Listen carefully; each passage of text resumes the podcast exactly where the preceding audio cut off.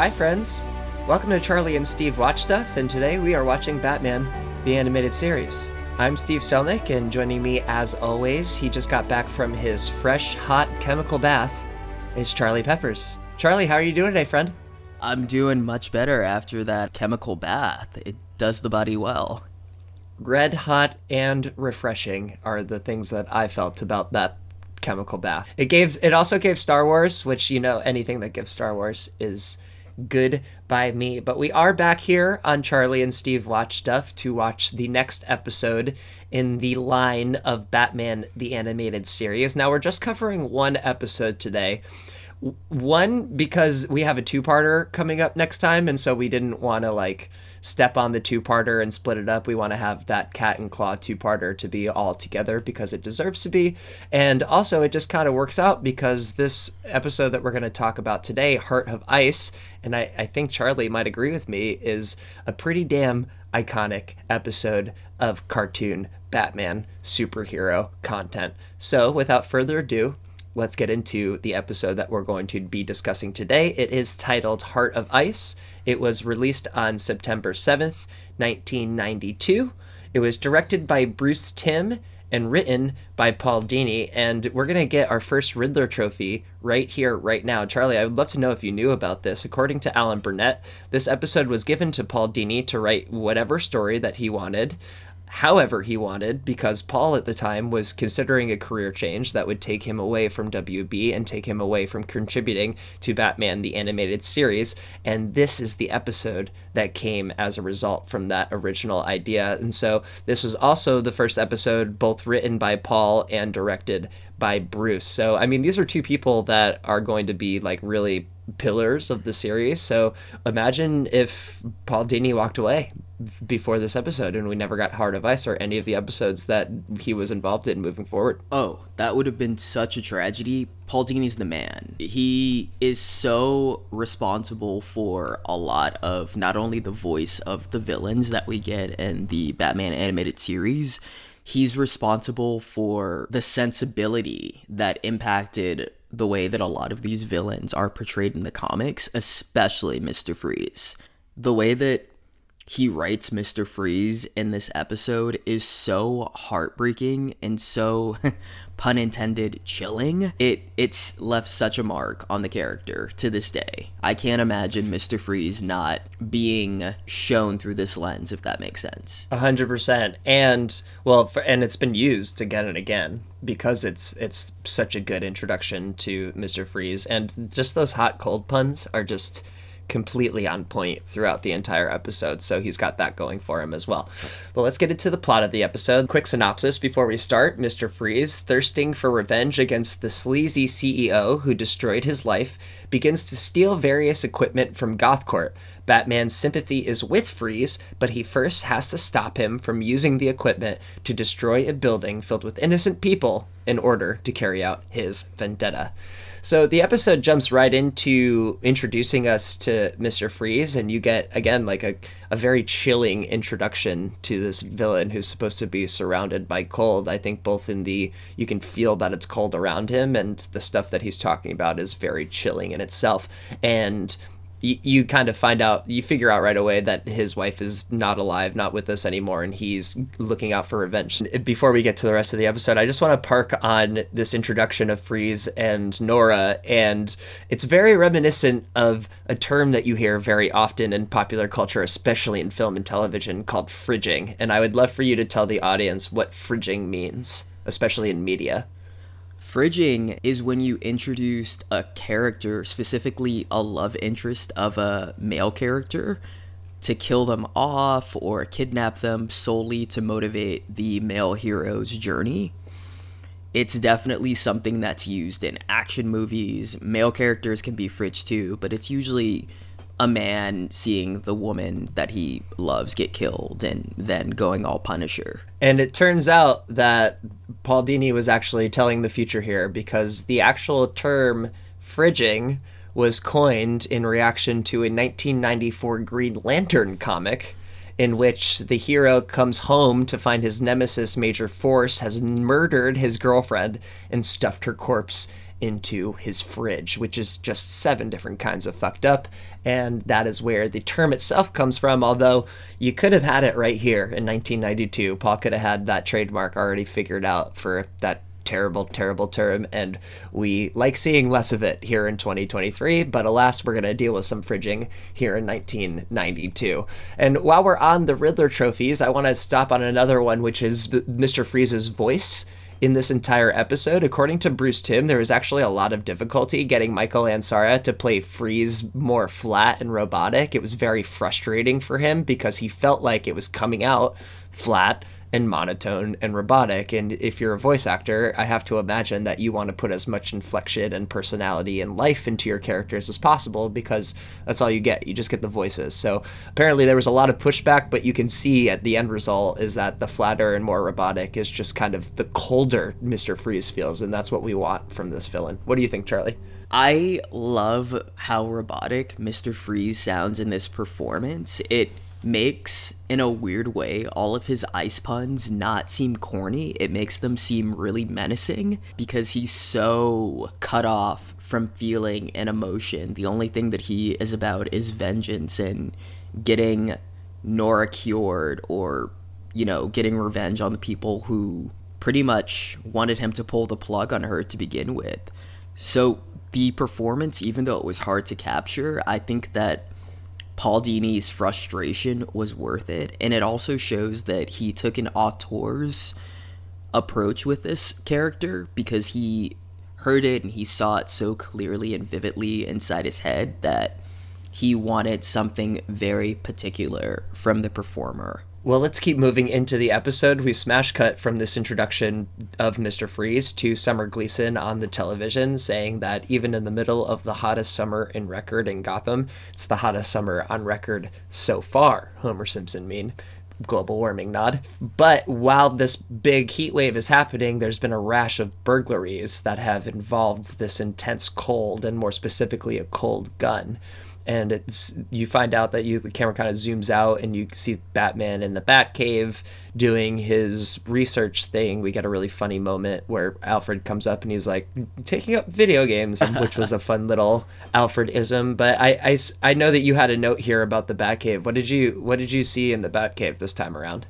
Oh, hell yeah, I have a note about the Batcave. It has never looked more gorgeous. The lighting on Batman literally made me press pause and gasp and just I was looking at that image like it was a piece of art, which it is. The Batcave looks great, Batman's lighting looks great, the opening image of Freeze looks great. The image that we're going to come up on later with the Batmobile on ice is stunning, just top to bottom.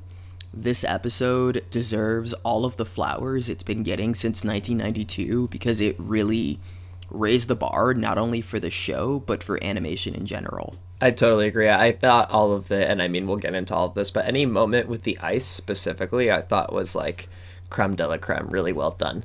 And if we're still on uh, another Riddler trophy find right here, as as Batman is flipping through his Bat computer, and seeing all the newspaper clippings of the various robberies, you actually see clippings of him thwarting Scarecrow from Nothing to Fear and him taking down Poison Ivy in the episode Pretty Poison. So that's really cool to A, see those Easter eggs in the background, and B, it kind of also acknowledges that these robberies have been happening in real time while these other events and other things have been going on. So I think that's a cool kind of like, yeah, Gotham's happening. It's not just one villain's popping up at a time. Like there's stuff going on in the background, and Batman can't handle everything at once. He's just, as you say, reacting to the thing that's coming up. Also, number three, those new- newspaper clippings validate the order that we're going in to cover these damn episodes. That's why Literally it also. I was like, okay, cool, cool, cool. We're we're doing it the right way. If we see Harvey Dent and not Two Face anytime moving forward, I'm gonna be so mad at myself. but I don't. I think we're good. I think we're good. I, I think, I we're think, pretty. We're I'm pretty confident that Two Faces face is pretty messed here, up here from this point. Yeah. yeah. Batman, being the great detective that he is, figures out that this guy is trying to build a giant cold gun, stealing the pieces that he's stealing from the various GothCorp locations. And he has also figured out where his last place that he's going to strike is going to be. Now, before we go to the first heist with Mr. Freeze, I just want to quickly talk about the GothCorp CEO. Do you know who this is? I don't. Tell me. It's Mark Hamill. Really? Yeah, it's Mark Hamill. He's yeah, he's the GothCorp CEO. I mean, once you once I've told you that, if you go back and watch this episode, you can't not hear Luke Skywalker. It's actually kind of funny. It also makes the two Star Wars references in this episode a little funnier because they would both the both of the references are technically references that happen to Luke, and Luke is in the episode in a different capacity. But anyway, that's just yeah, Mark Hamill coming no back. No shit. I did not clock that at all. I loved the voice performance. That was something I wanted to note later, but yeah, good catch. Mark crushes it. So moving into the the first heist of the episode, you see Freeze and his crew crushing through in a big armored tank. He's got a little hole to shoot his cold gun from. We have the scene that you just talked about where he freezes the road with the Batmobile chasing him, and the Batmobile kind of skids off the ice, and you think that Batman's kind of out of the picture for a second. But of course, Batman's never out of the picture, so he comes in and he's doing his thing. He's beating up henchies, and Mr. Freeze, uh, also the moment where Batman jumps down and he's like, Freeze! And he's like, That's Mr. Freeze to you. And then he shoots his cold gun at him. Like, that's just like, that's the stuff superhero content dreams are made of, honestly. It was super good. It was so iconic and it didn't make me roll my eyes. I heard that. I was like, Fuck yeah, you tell him your name, Mr. Freeze. I mean, compared to the episode that we watched directly before this, I've got Batman in my basement and the introduction of the Penguin into Batman the animated series. Like, I both of these characters have those like quippy sort of you could roll your eyes at it. But again, I agree with you. I found myself not doing that for Mr. Freeze, but I was rolling my eyes at Penguin being like a, a Shakespearean laureate over and over because I didn't quite get it. Whereas Mr. Freeze, I just felt like everything was connecting and you you understood every part of him right away, and they did a really good job of defining him. Also, I think for a villain to pun, he has to earn the right to throw mm. out a pun. If the villain isn't threatening and he's punning, it's kind of like somebody peacocking at a party, but there's nothing impressive about them. You gotta back that shit up. Like Mr. Freeze, he could I don't mean this sexually, but maybe I do a little bit. He could get it. So a lot of what he says, I'm okay, all right. Charlie likes a cold man. You heard it here on Charlie and Steve Watch Stuff. a, fr- a frigid man. Give me those. Give me those. Those chilly toes. All right, I'll stop. Uh, so in the in the ensuing fight, Mr. Freeze hits one of his henchies with his cold gun and then also gets the best of Batman. Batman has to cover up. He gets hit with the cold gun as well. They get away.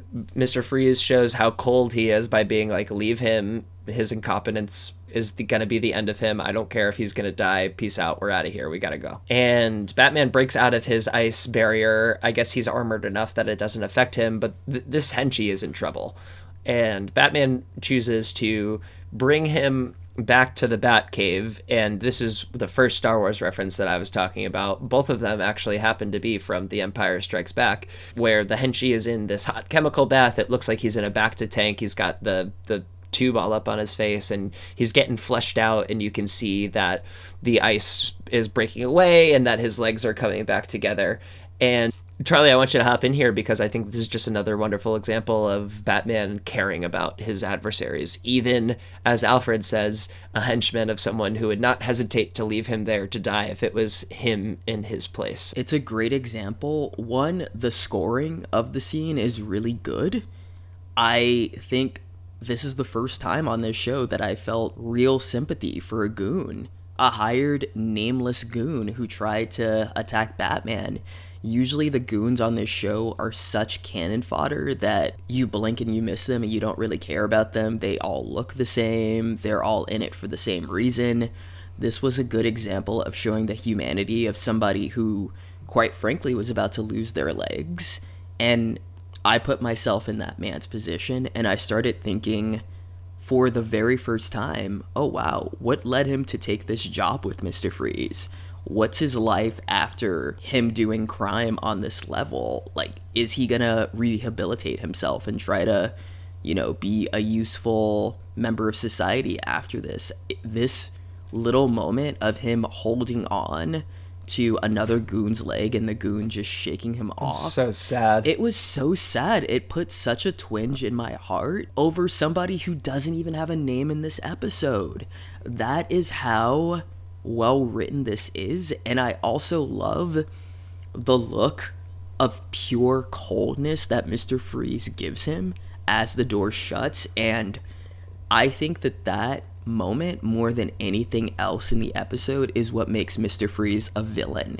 It's not him going after the corrupt CEO, it's how he treats the person that he hired to help him. That is what makes him a monster because his vengeance and his need to commit violence because of the hurt that he went through is coming at the expense of the man that Nora no doubt fell in love with. And also, one more thing the little look that Batman gives the guy with frozen legs and that he gives the truck. He looks back and forth a couple of times. And I'm glad that the animators did that because you see Batman having a bit of a debate in his head like, oh, do I chase after him or do I help him? Do I Yeah. chase after him? And it's not his first impulse to run immediately to the goon, but I like that he did it because that's my Batman.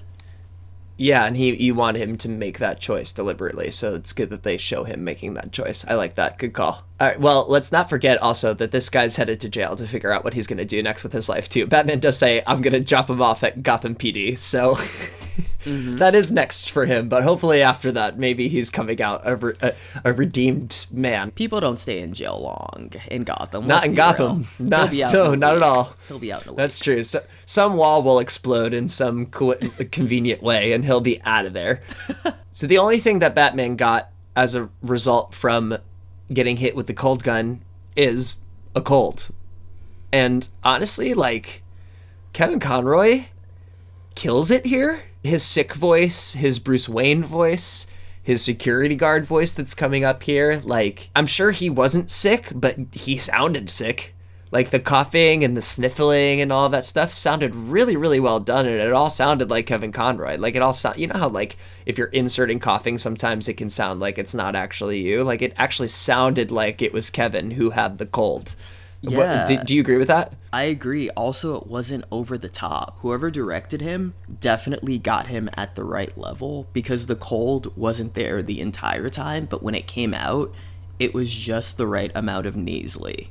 It wasn't annoying, it wasn't disruptive, it was also part of the story, which I appreciated. And what else I appreciated is how good of a talker Bruce Wayne is and how he got Mark Hamill to just spill absolutely everything about what's going on. And I, I think it's maybe because he's like, I'm a rich board member. You can tell me what's going on. But just the way that he like poses, he floats these questions. He's like, what could it be? Does someone have it out for you? Could it be a jolted ex employee? And just kind of like utilizes this, probably not friendship because it seems like Bruce hates the guy, kind of like leverages his position to get this guy to tell him a little bit more about what's going on, and then he, as Batman, can go and figure out what's going on.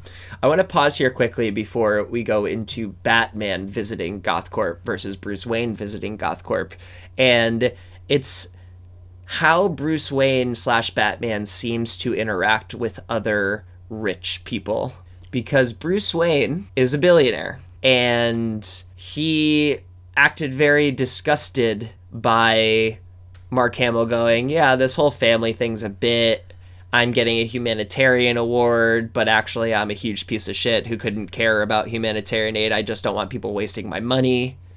And so, what is this moral compass? Like, is he sitting on this moral compass of I'm better than the other rich people because I dress up as a bat and beat up bad guys? Like, is that how he justifies being a billionaire around these other people? It's like you have to have a certain moral compass as well? Or do you think he carries that energy for everybody, whether they're rich or poor? I think he carries that energy for everybody, whether they're rich or poor. Also, billionaires in general, I don't think that you become a billionaire without standing on someone. And I'm sure that Bruce Wayne's parents were abusive in their own way, which is explored in not only Matt Reeves' The Batman, but also Todd Phillips's Joker movie. When it comes to Bruce Wayne and the intersectionality of not only his male privilege, but his whiteness and his class level, I would say that he is aware in some ways and unaware in certain ways. I think that he is aware that a lot of the people in his hemisphere have the luxury of being disconnected from the struggles of people who don't know where their next meal is coming from and don't know where their next paycheck is coming from and don't have access to affordable housing.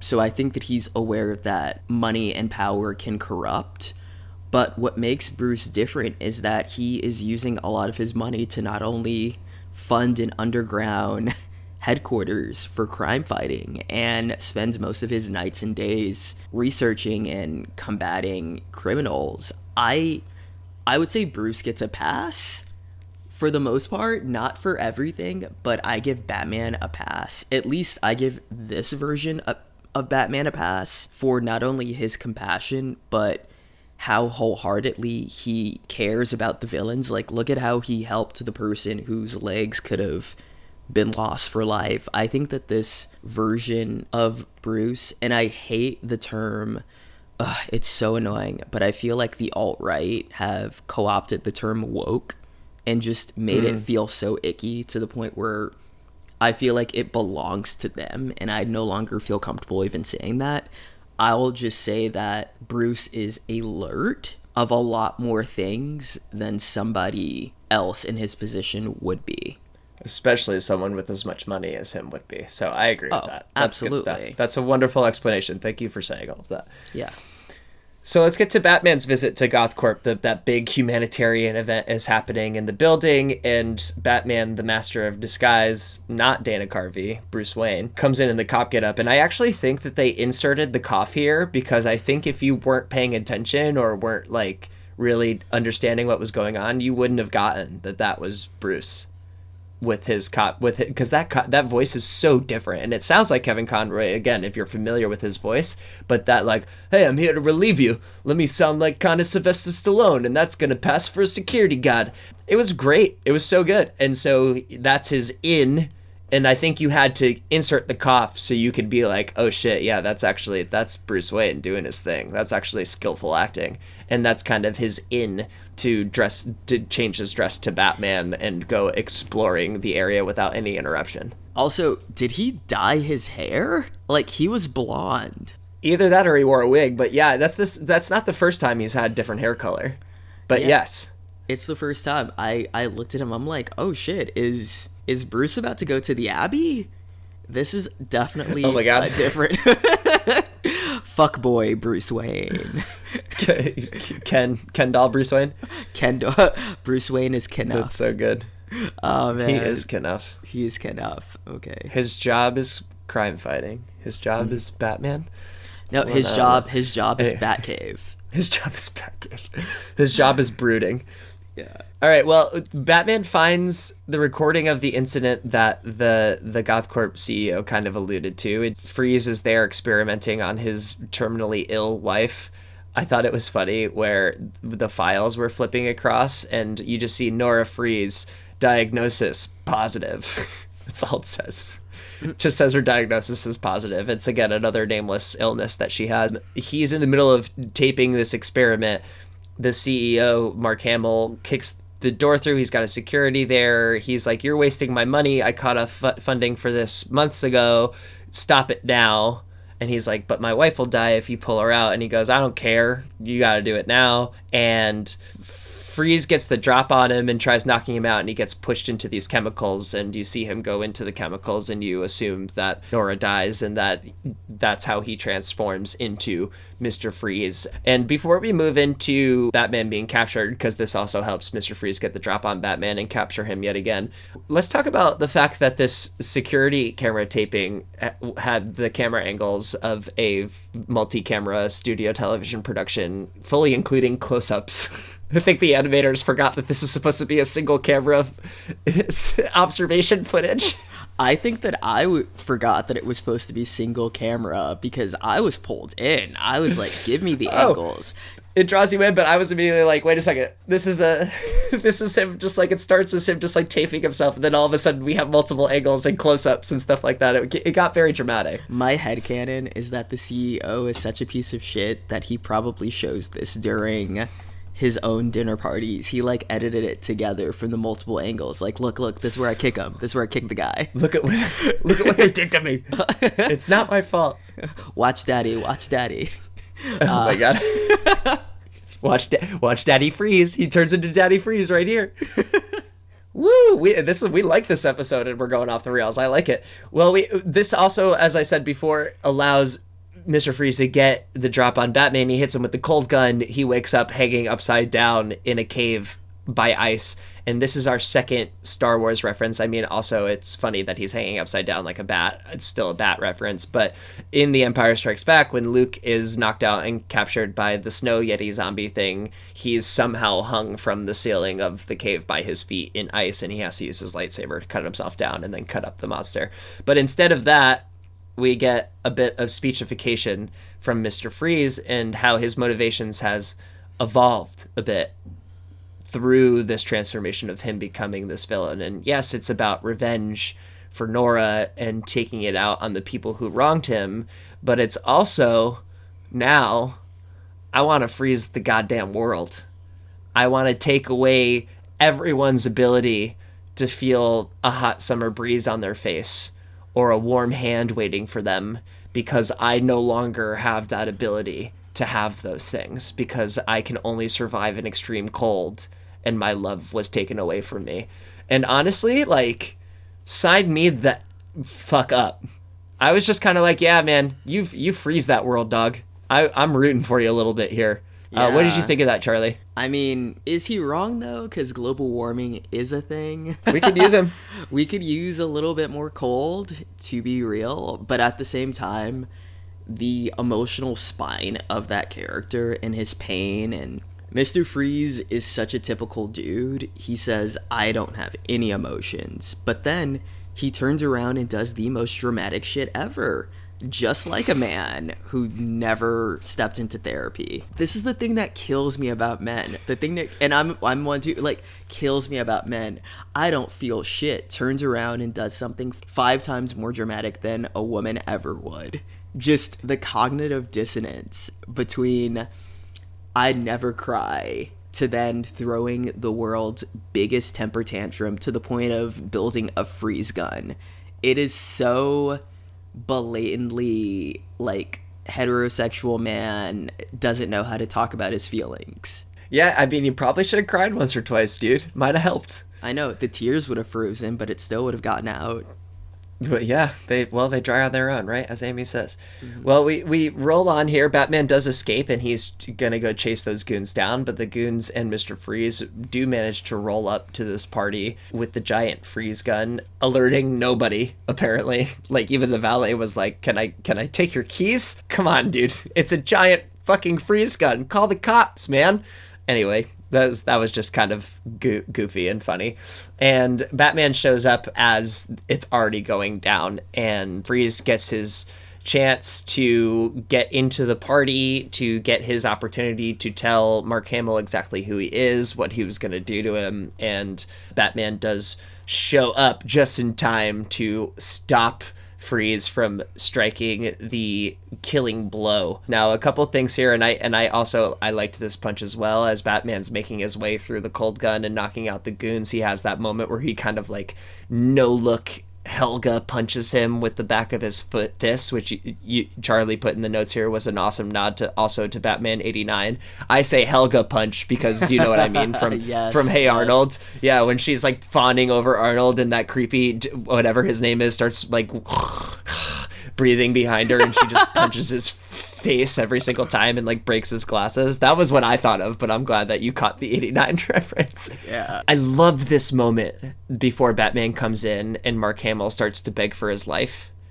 Like he's so selfish and doesn't see the irony in him begging for his own life when Freeze was literally doing the same thing to him. And he's like, You are just all kinds of too late for this kind of behavior, dude. What did you think about that? He deserved it. I was kind of smirking while he was getting frozen up. I was fully, fully on Mr. Freeze's side for this one.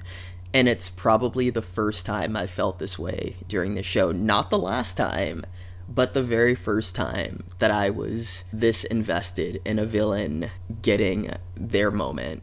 Batman does swoop in, tries to fight Freeze. Super outmatched. Very convenient timing for Freeze to tell us that his suit also triples his strength, which means that Batman is not going to handle him in one on one combat. And I, I do like how quick this is, I guess, a Riddler trophy that I'm coming up with right now. When you fight Mr. Freeze in Arkham City, you can't just straight up fight him hand to hand because he's too strong and the armor like it makes him super strong it makes it so batman has to do some sort of environmental damage Ooh. to him to kind of like knock him out for a second before he can get in there and start to punch his face yeah man i I don't mind him coming out of nowhere to say this suit also triples my strength because no shit it triples his strength. He charges in there like the Terminator. This is also the first time that a member of Batman's Rogues Gallery has been super terrifying to me when the Joker kidnapped Jordan, who you thought looked like a 35 year old man, by the way. I'm still, I'm never letting that go. I was scared of Joker. I was scared of the Joker in that. But I would say that out of everyone Batman's faced so far, Mr. Freeze gave him the biggest run for his money. Even without any help, he could just one crush Batman, punch a hole through his head, or freeze his legs off. I, I really do think that he is a formidable villain. And just to yes and what you said about the Batman Arkham City video game, in that video game, you're in a laboratory and there are about eight different ways to sneak up on Mr. Freeze and attack him. You can hide in a grate, then pop up from behind him to do a takedown and smash his helmet you can do a takedown from behind a window when he's creeping up around a corner. You can place explosive gel on one of the destroyable walls you can use a remote electrical charge on one of the electromagnetic transformers, which is very satisfying visually. You can hang from one of the ledges, which honestly is always everybody's first go to because who doesn't love a gargoyle, am I right? You can lure Freeze to two cables lying on the floor and then electrocute him in the pile of water, which is very crafty. You can crouch on the steps as he's walking up and take him down from around a corner. And lastly, you can use your disruptor gun to disrupt his freeze ray and then just start beating the shit out of him. But what makes Mr. Freeze a really cool boss battle is you can only do these different attacks once and you have to change it up. So it gives the level its own immediacy and its own variety and seeing the scene of Heart of Ice kind of gave me PTSD, but in a good way. it was a hard boss fight. I remember that one. That was my favorite. Was always the the. I agree with you. Hitting the the transformer with your electromagnetic gun because then it pulls him in to the transformer that you hit. I always thought that looked really cool. Well, the strategy that Batman implements to get the drop on Freeze this time is just smashing him in the fucking face with a jar of chicken soup. And if you weren't aware, when hot contacts with freezing cold glass, it cracks and it breaks. There's this video going around on the internet, basically being like a Chicagoan reacts to this video, and it's someone pouring like steaming hot water on their frozen windshield to defrost it immediately, and the person being like, "Nope, nope, don't do that." Don't. It seems like a good idea, but nope, you're going to literally destroy your windshield. It's going to explode everywhere. And so that's kind of what happened to Mr. Freeze's protective shield right there. And as it was established, he can't survive outside of sub zero temperatures. So when his glass is gone and destroyed, he's out of the picture and he needs to get put back in cold or else he's not going to live for much longer. But before he gets hauled off to a very chilly jail, Batman does everybody a solid and still hands over the tape, the very well shot multi camera sitcom style tape of what the GothCorp CEO, Mark Hamill, did to Nora Freeze. And so justice is what happens rather than vengeance.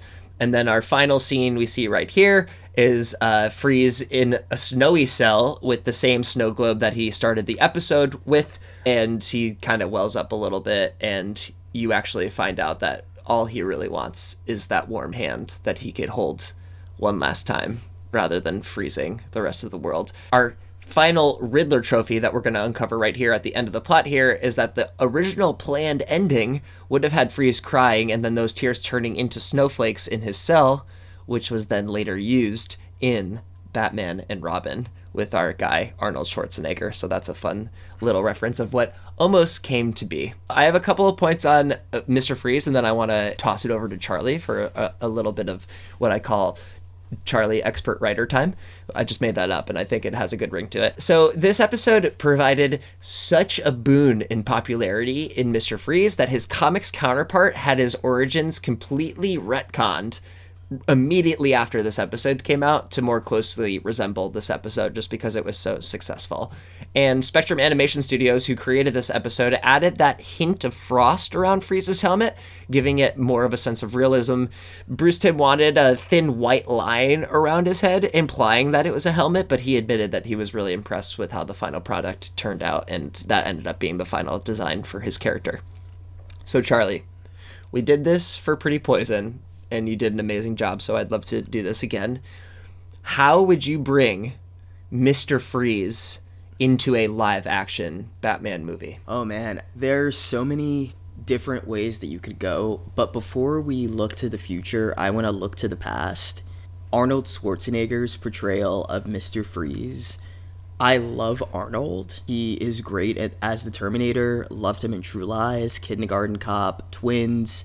Jingle All the Way. I am a Arnold fan. Should he have been Mr. Freeze? Absolutely not. I don't think that he captured the melancholy of that character the way that he should have been captured on film. If we're gonna do Mr. Freeze in a live action Bat movie, Batman movie, particularly the Matt Reeves Batman films, which has been greenlit for a sequel. We need a character that can not only be strong and imposing, but somebody who does gravitas really well and who just does angst very, very, very well. The people who come to the top of my mind as great candidates for Mr. Freeze, the first person is Michael Fassbender. He did Magneto in the second trilogy of X Men films really well, and he had glimmers of sadness and vengeance. I, I think he would knock it out of the park as Mr. Freeze, but that seems like a very obvious choice. So if we wanted to come at Mr. Freeze sideways and do somebody that we wouldn't expect, Idris Elba as Mr. Freeze would be a very unexpected choice because Idris Elba, you think, does Shakespearean levels of anger really well. He's sexy. He can do action, he can do drama. I would say giving Mr. Freeze like this undercurrent of righteous fury would do a lot to sell those moments of bitterness and sadness underneath all the frost. My third person who I believe would do a really good job with Mr. Freeze and who would also be a very unconventional choice you know what? Fuck it. I'm to say somebody who. I'm to say two people actually. I think that Ryan Gosling would make a good Mr. Freeze. And not Ryan Gosling based off of the incredible work he did on the Barbie film. I would say the incredible work he did in Lars and the Real Girl, the film where his character is in love with an inflatable doll. That character being so disconnected from reality, but so committed to the connection that he has to his doll and the joy that that and the safety that that connection provides him. I think inside of Ryan is a great performance because I think Ryan would play it like somebody who is working at the 11th hour to save his wife, and all of the villain stuff would be secondary, which is the right way to play Freeze. Ryan would really tap into the humanity of that, then be a badass villain, and you'd be on his side because Ryan has a natural charm to him. My second actually my fourth choice would be Christian Bale. I think not only was he a Batman before, so it would be cool to see him play a villain in a Batman movie, he is just like Play-Doh. There's nothing Christian Bale can't do. I also think that he deserves another chance at playing a villain because the villain that he played in Thor Love and Thunder was great, but I don't know, and I don't even know if this is a writing thing or a directing thing or an editing thing. I don't believe that the movie was sculpted in a way that supported what he set out to do with that performance. So something more grounded, like a Matt Reeves Batman film. Here I am calling a Batman movie grounded. I'm so biased. But I think that Christian Bale would be more supported in something like a Matt Reeves Batman movie. So those would be my four picks for Mr. Freeze in a Batman film. Brilliant. I love it. Also, just going off of how the Riddler was portrayed in the Batman movie, Mr. Freeze would no doubt be portrayed as a serial killer. If we wanted to go a Dexter route, a Dexter ish route, and show Bruce Wayne, the Robert Pattinson version of Bruce Ray- Wayne, trying to reintegrate himself into the Billionaires Club, making more of an effort to hang out with his billionaire friends and show face so that nobody can tell that he is secretly the Batman it would be interesting if in the first act some of his douchebag friends, members of Yeah. GothCorp, start going missing and maybe Bruce goes undercover as a board member and he realizes that they all screwed over Mr. Freeze and Mr. Freeze is trying to bring his wife back from the dead and we could have Bruce going through the journey of how far would he go if he could bring his parents back from the dead. So mm. that would be a nice juxtaposition. Yeah, that that's my take. That's all I got. I would again 12 out of 10 absolutely watch that movie. Just a lovely introduction to Mr. Freeze and we look forward to seeing more of him in the future. Moving on to Batman, loved the Bruce that we got in this episode. I thought the Bruce and the the humanity of Batman Bruce Wayne was really on display here, especially with him sitting with the CEO. We we kind of talked about this. The undercover scenes were really really interesting and they worked for both of us. Him saying goodnight humanitarian at the end was was just like a perfect cherry on top of of putting the corrupt CEO away. Is there anything else you want to touch on for Batman in this episode? I love that moment of him saying goodnight humanitarian. And it's so funny that Bruce had such disdain for this dude when he went to see him in his office, but the CEO had no fucking idea because he is so used to people agreeing with him and obviously he looks like Bruce, Bruce looks like him, so that was the greatest moment of Bruce being undercover, but not really because the guy Hmm. gave him everything because he thought that he was impressing Bruce. That was brilliant. Yeah. Moving on to to Alfred's t- before we head into the final Batarang ratings, the his line there, and this is a Riddler trophy as well. His line with all the compartments on your belt, you think there'd be one for tissues, is a reference to the 1960s Batman series because that bat belt had literally everything on it. Like Adam West was pulling literally anything he needed out of that bat belt in the 1960s. So that was just kind of a funny like reference from Alfred being like, "There's no tissues on that thing. What do you got? What do you even have it for?" Do you have anything else for Alfred? No, I just I love this version of Alfred so much. Question for you, I'm gonna turn that back around to you, Steve. Are Yeah. you has this new voice actor for Alfred won you over yet? No. Really? I think he's Yeah, doing I- such a great job. I think he's doing fine, but every time he talks, I'm like, I still think Clive would do it better. Ah, I and I don't know if that'll change. And like, yeah, I don't know. I think I was so disappointed by the switch. What's the one where he goes to the jail? The whatever episode that was okay, where he flies the bat wing. Oh, and, the dialogue was, was- so cringe. It was the dialogue was so cringe. He immediately had more to do than Clive ever did. Like I just feel like that put a bad taste in my mouth, and now it's painting how I see him moving forward. So I don't know. Maybe he'll have. I know you said that there are more Alfred centric episodes coming up, so maybe those episodes will do a little bit to like swing that opinion for me. But yeah, I'm having a hard time not missing Clive. I think you'll you'll learn to love him. Sounds very Stockholm syndrome, and I'm here for it. Shut the fuck up. All right, well, on that lovely note, let's head on to our final Batarang ratings for this episode. Charlie, would you please do us the honor of giving your Batarang rating for Heart of Ice? well, this is a first. for a episode of the animated series. Five out of five batarangs, baby. Wow, wow, wow, wow, wow, wow, wow. Pew pew pew pew pew pew pew pew pew. Pew, pew, pew, pew, pew. Congratulations to Heart of Ice in the Batman the Animated Series getting a 5 Batarang rating from Charlie, the first 5 Batarang rating of the Batman Animated Series rewatch. And guess what, Charlie? It's getting its second one right here. 5 Batarangs from this guy as well. This episode was awesome. I watched it four times because I liked it that much. I do not watch these episodes four times for all of these watch throughs that we do. I try and do at least two, but not four. So this episode was incredible. It absolutely showed the highs that we could ascend to, and there's actually a few different places that have this episode listed as the greatest episode of all time in Batman the Animated Series. Now, do you agree with that as the person who's seen all the episodes a few times? Do you agree with that? Top best episode ever?